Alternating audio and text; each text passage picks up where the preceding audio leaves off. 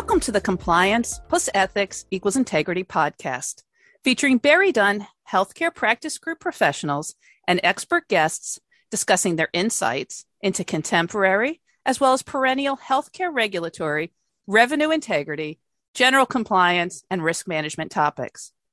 I'm Regina Alexander, BerryDunn's Director of Independent Review Organization Services. I'm joined for this episode by BerryDunn, Healthcare Practice Group Principal Helen Hadley. In this episode, as we anticipate the HHS OCR finalizing the changes proposed to the HIPAA privacy rule as required by the CARES Act, and given the OCR's continued focus on enforcement of right of access provisions, I thought it was an opportune moment to take a walk down memory lane for a discussion of how providers have and have not evolved in their approaches to complying and not complying with the privacy rule. But before we get into our discussion, a quick disclaimer. The content we discuss in this podcast is based on our professional experience advising healthcare providers, facilities, and other organizations engaging BerryDunn for independent review organization, revenue integrity, government program compliance, and credentialing support services. While we may reference specific government programs, Medicare and Medicaid policies, and regulatory guidance, we do not speak for CMS, the HHS OCR, the HHS OIG, DOJ, or any other government agency or contractor, nor do we have the authority to do so. Nothing in this podcast should be considered legal advice. Anyone seeking legal advice on the subjects we discuss should consult their own attorney. So, thanks for taking t- time to join the podcast, Helen. Before we get too carried away discussing a topic near and dear to both of us, would you share a bit about your professional background and areas of expertise? Hi, Regina, thanks. So prior to merging with BerryDunn, I was the founder and CEO for Vantage Point Healthcare Advisors, a 27 year old firm that worked with healthcare organizations across the United States. I consulted with clients and their advisors to help with business related issues like compliance challenges and staff development. Helen, you were a healthcare entrepreneur and a female leader focused on managing up other women long before those things were fashionable. Another thing you have been known for is your work consulting with medical practices to compliantly implement the HIPAA privacy rule.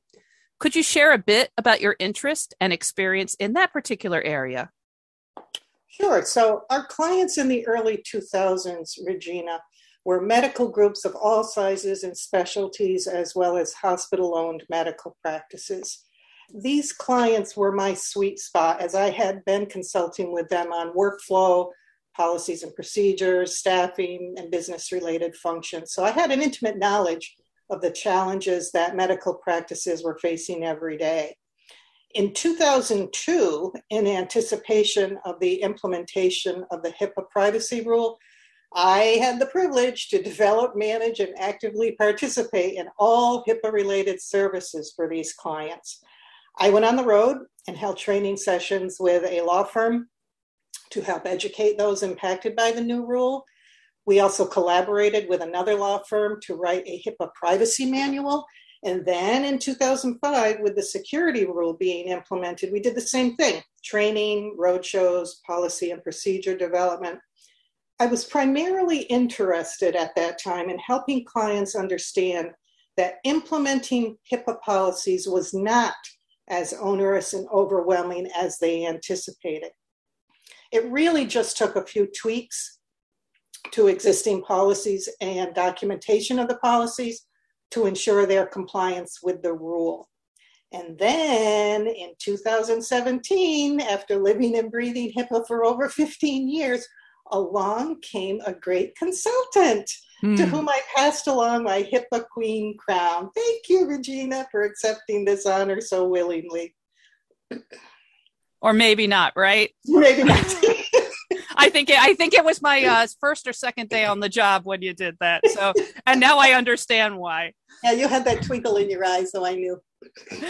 Well, following your example, Helen, I've since passed the HIPAA crown to another deeply qualified emerging leader on our team.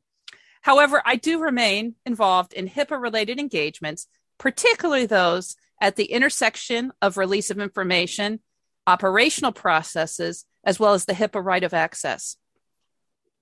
So the reason I stay involved in that is before I joined Vantage Point, which is now, of course, BerryDunn, uh, I had experience as an HIM director. And in smaller organizations, uh, the HIM director also holds the privacy officer hat.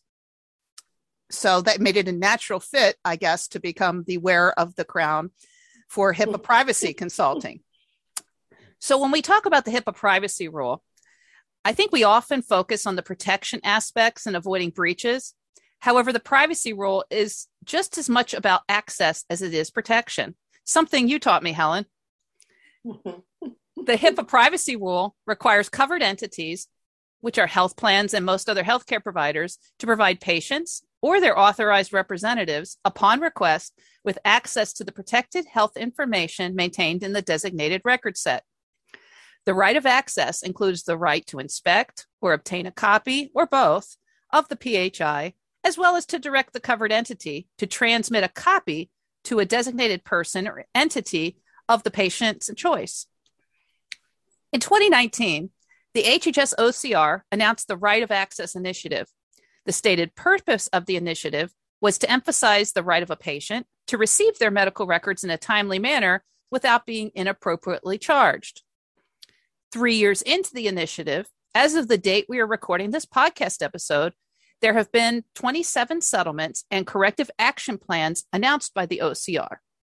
The types of covered entities truly span the gamut of the continuum of care, from hospitals to sole practitioners, from behavioral health to subspecialty practices. What they have in common is not complying with the right of access provisions under the privacy rule.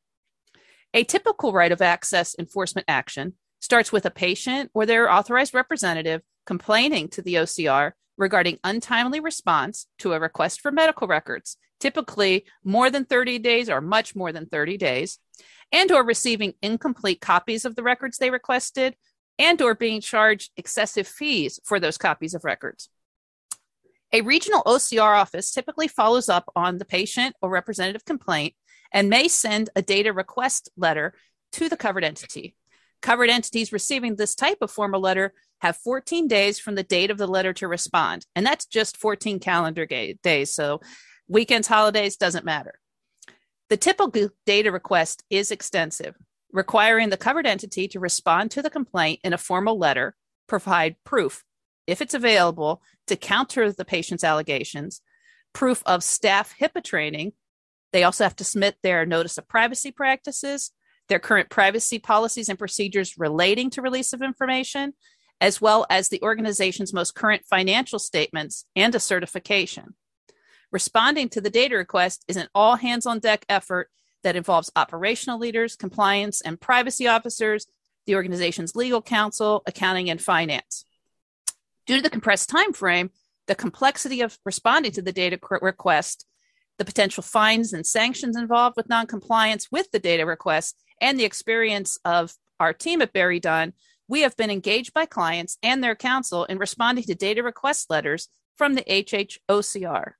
In doing this type of support work for our clients, I typically find the root cause of the complaint, particularly those around timeliness and completeness of records, isn't really willful noncompliance or lack of HIPAA policies and procedures.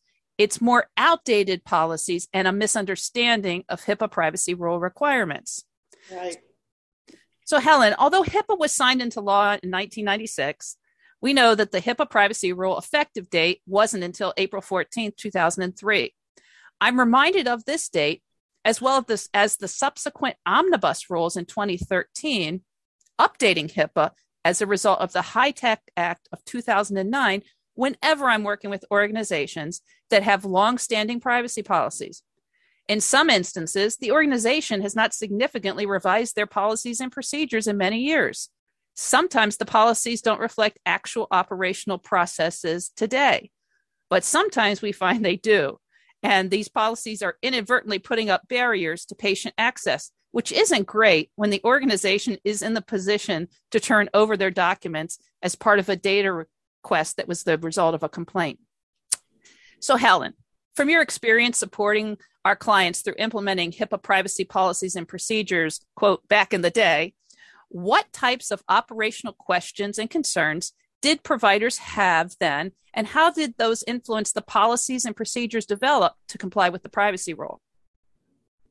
Most of the anxiety clients were feeling in the day, Regina, were related to how. How am I going to learn all of this? How am I going to implement these policies? How will all the staff know and comply with these policies? For example, one of the common questions was how are we going to handle a patient who wants to access or review her records? My response to the client was usually, well, how are you allowing the patient to access or review her record today? Nine times out of 10, they already had a process in place that just required a few modifications. Most groups just had to document their policies with attention to the HIPAA requirements, and then they needed to train staff on their responsibilities related to this. Another question that I heard frequently was Do we have to give the patient access to his entire record? This question did require a bit of training to help clients understand that the entire accessible record included notes and reports from other healthcare providers. As well, we had to do a little training on requirements regarding access to mental health records. Another one of the questions that was often posed to me in the day was does the physician have to sign off on the release of records? And does she have to spend time explaining notes in the record to the patient? So we assured practices that the physician did not have to sign off on the release of records as per the privacy rule it was however a good policy to ensure that those responsible for rele- releasing records were familiar with the minimum necessary rule Medical records personnel, file clerks, and other staff had specialized training sessions for this. We also assured clients that unless they chose to do so, no one had to sit in a private session with patients to help them interpret physicians' notes. As it turned out, I can think of only a few instances where patients asked for time to review their records. It turned out to be relatively painless for the staff. Patients truth, truthfully went about their business as they did pre HIPAA. They either phoned or requested uh, in writing copies of medical records. So, to comply with the HIPAA privacy rule, we may have made minor changes to workflow that then involved training staff, but these changes were not huge leaps. It did require someone to own the responsibility, usually a practice manager, and also involved annual staff training, which we still recommend. Some of these concerns are indeed a blast from the past, Helen. I was working within the outreach department of a hospital laboratory back in the day when this all happened. And for our draw stations, we were particularly concerned about the sign in sheet that we had at the window and whether we could call a patient's name. In fact, I recall we even tried to eliminate sign in sheets in an attempt to comply with HIPAA, we thought, and calling names by implementing something like those pagers busy chain restaurants used to let patients know it was the to return to have their blood drawn that's how far some organizations went with trying to comply with the privacy rules, sometimes probably misunderstanding really what they needed to do. So, Helen, several of the questions, concerns relating to release of information circa the early 2000s seem to persist contemporarily based on both the trends we see in the HHS OCR's right of access settlements and even with our current clients. Do you have any insights as to why some of the procedures that now clearly put up barriers to access came about and still persist? Well, in the early days, the barriers to access occurred, Regina, because of a lack of understanding how simple it could be to follow the rule. So everyone was misinterpreting what the rule was saying. There was really a minimal investment in training staff how to comply with HIPAA as there is today. So after a little uh, training, um, helping practices understand what it really meant and how simple it was. Uh, we were we were able to get over all of those uh, pieces of misinformation, but some of the barriers to access still exist today because it's sort of like the telephone game. You know, misinformation has been passed from staff member to staff member over the years. Also, in some of the larger medical groups, they're relying on mothership to manage HIPAA. Therefore, the expertise doesn't live at the local level. Sometimes a request to review records is problematic today because there is a lack of knowledge as to how to give electronic access to a patient. The advent of the patient portal should be alleviating that issue. And in most EHRs today, the electronic records can be produced on paper, so there should be no excuse to not providing access to the electronic record. In the worst of cases, some barriers to access have to do with an unwillingness to produce the records because of missing documentation or missing records. This then translates to fear, laziness, and pushback. Some groups have become lax, updating their policies. As you said, Regina, I was, you know, in, in recent years, I walked into practices and asked them about their policies, and there was my policy manual that I helped them develop in 2003 with a, you know, dust balls. It was on the top shelf, but they they had their policies, but they hadn't stayed current with HIPAA, and they have then reverted back to the mantra these are our records, not yours, which goes to the, you know, a protection bias that you, you've mentioned, Regina. Even in small practices, someone still has to own the knowledge and responsibility and have the commitment to comply with HIPAA and stay current with the changes. Ignorance of the law is no excuse, as we have seen in some of these enforcement actions. Knowledge and ownership of HIPAA should be transferred from one generation to the next as staff turns over. And it feels like it is getting to be a generational thing that HIP is so established now. So I think understanding the how and why a policy and procedure came into existence, especially if the operation operationalization of the policy and procedure has evolved to cause compliance risk, is very important. While some listeners may be surprised, in 2022, there are medical practice groups not fulfilling patient requests for records until the physician or medical director approves the request. They must have not received Helen's training. In a recent client OCR complaint case I supported, this policy actually added an additional six days to the timeline of the covered entity for fulfilling the record request.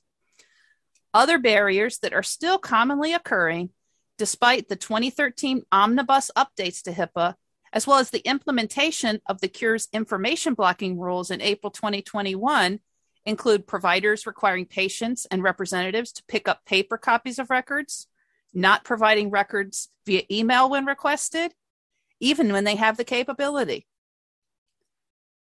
Helen, in your consultative work, since supporting providers with initial implementation of the HIPAA privacy rule and right of access in particular, I'm sure you've encountered some of the same arguments I have from clients regarding the why certain processes are in place.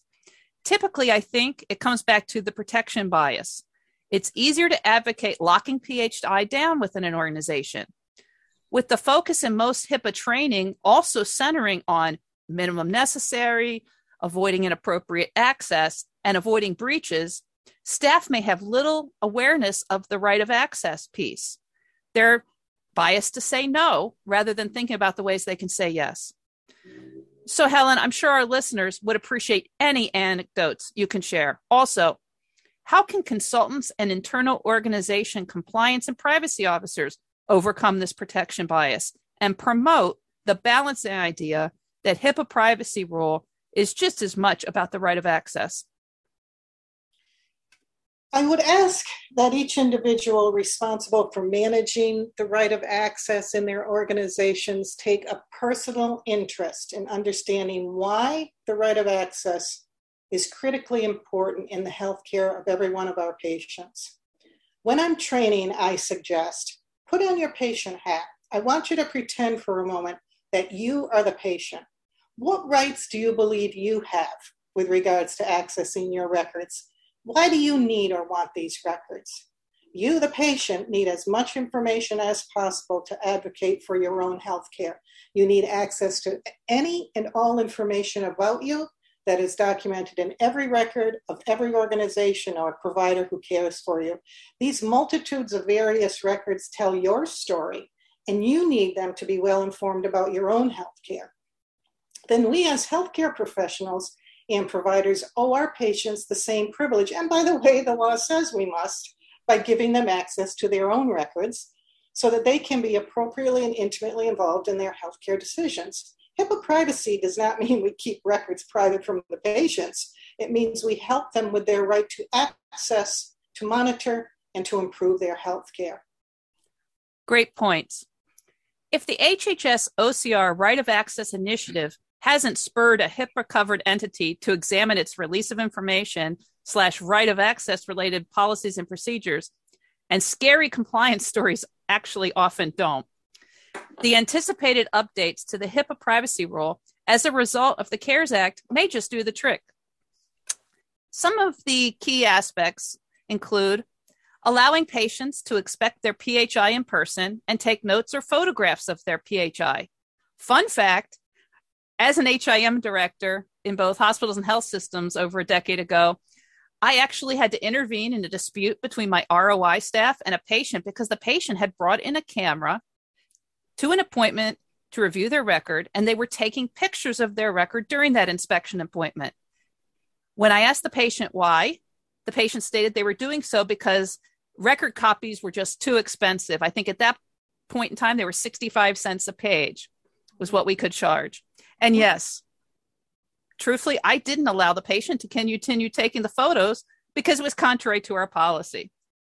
So that's part of the uh, proposed change to the HIPAA privacy rule that you'll have to allow patients to not only take notes, but photographs of their PHI if they're doing an inspection appointment. Other changes proposed include changing the maximum time to provide access to PHI from 30 days to 15 days. Also, in alignment with the Cures Act and information blocking provisions, confirming that an individual is permitted to direct a covered entity to send their ePHI to a personal health application if requested by the individual. Think about that. We still have organizations in 2022 that want to refuse to email patients a copy of their record because they think they don't have to or it's a security problem. But updates to the HIPAA privacy rule in alignment with Cures are saying not only would you have to email, you'd have to direct their PHI to any app that they wanted.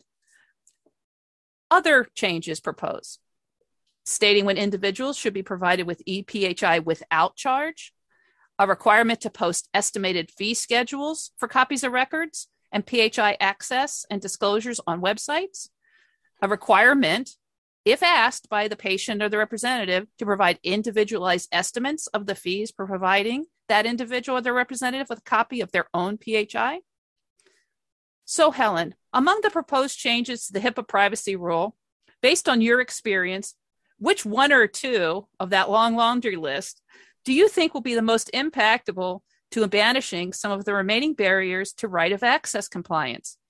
Which proposals may be the most challenging for covered entities to implement based on your experience?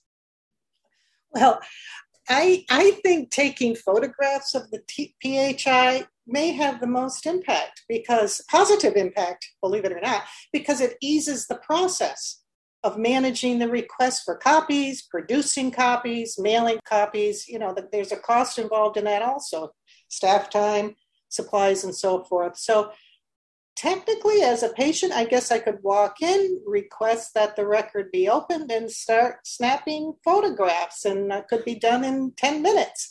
Uh, so, to me, this would save a good amount of time, good amount of staff time, and the associated costs. On the other hand, providing estimates of fees or giving individual copies of PHI to patients may be a little bit of a challenge.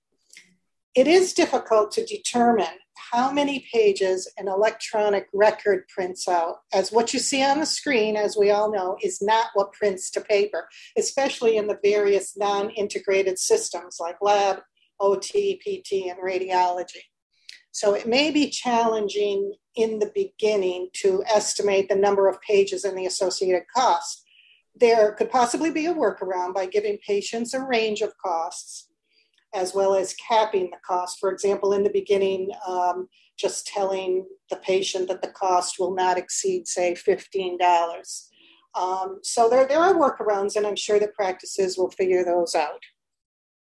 I think one of the workarounds will be to eliminate some of the uh, last folks out there that are actually charging patients for a copy of their own record. But that's just a prediction with my crystal ball because it, it, it sounds like the changes to the privacy rule are going, if they go into effect, they're going to make this um, just even more of a burden to even try to charge mm-hmm. um, even a minimal amount for copies yes. of records. So I think it might be the last the the the last gasp of that. But Thanks for sharing your experience and insights in this episode, Helen.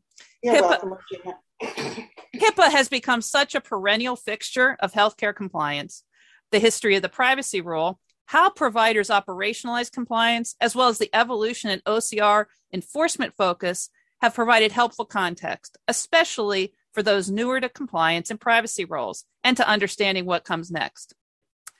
Unfortunately, we've reached the conclusion of our discussion today. On behalf of myself and Helen, we thank you for listening to this episode of BerryDunn's Healthcare Insights Compliance plus Ethics equals Integrity podcast. We welcome listener questions and feedback about the ideas we discussed in this episode, as well as suggestions for topics we should consider developing for future episodes.